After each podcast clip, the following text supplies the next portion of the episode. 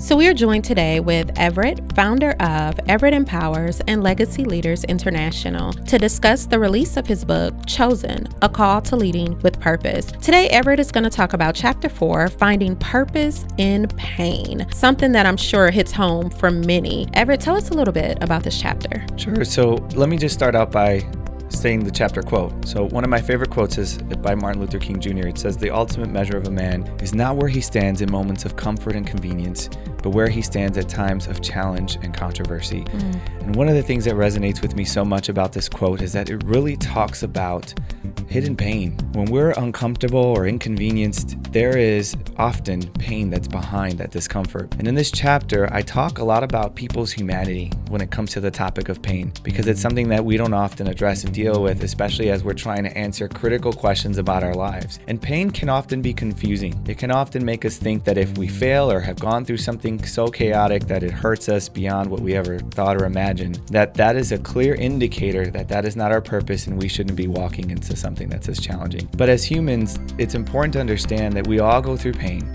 Absolutely. And that we're all going to go through some kind of chaotic moment in our life. And when we often look at pain, we have to think about it as an indicator of something that we have to pay attention to. And sometimes it's not that it means that we're not supposed to follow our purpose or go down a specific direction. It may mean that it gives us more information about ourselves and some of the things that we may be passionate about. I cannot tell you how many times I have met leaders who get involved with businesses, organizations, or charitable causes out of the pain that they've endured. Wow. And how many people have been impacted by those who actually have started those causes mm. because now they're saying, I can relate to somebody else who's gone through my pain, who's walked in my shoes, and so they get true. me, right? And so I recall a story from Abraham Lincoln that I actually highlight in this book, but he's obviously our 16th president of the United States, and he knows so much about pain and failure. In his story, it highlights how he lost the woman he loved, right? His wife, and then he also endured two failed businesses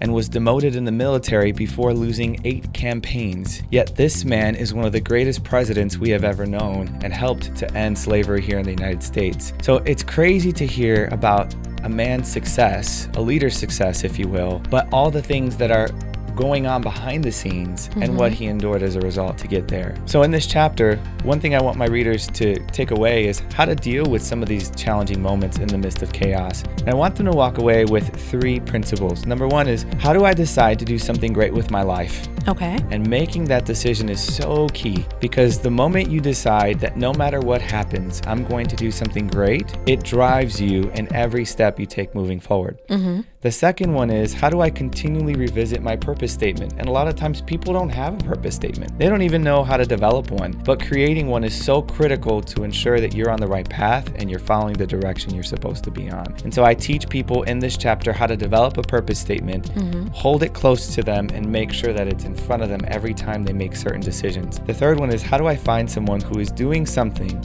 at the level that I want to do it and respectfully pursue them? Right, so a lot of times we know this in the industry as mentors or coaches, but it's really about looking at somebody who's doing what I value or something similar to what I value and asking them insightful questions that help me develop my own sense of self and purpose. All right, so you've heard from Everett. He is the author of Chosen, A Call to Leading with Purpose.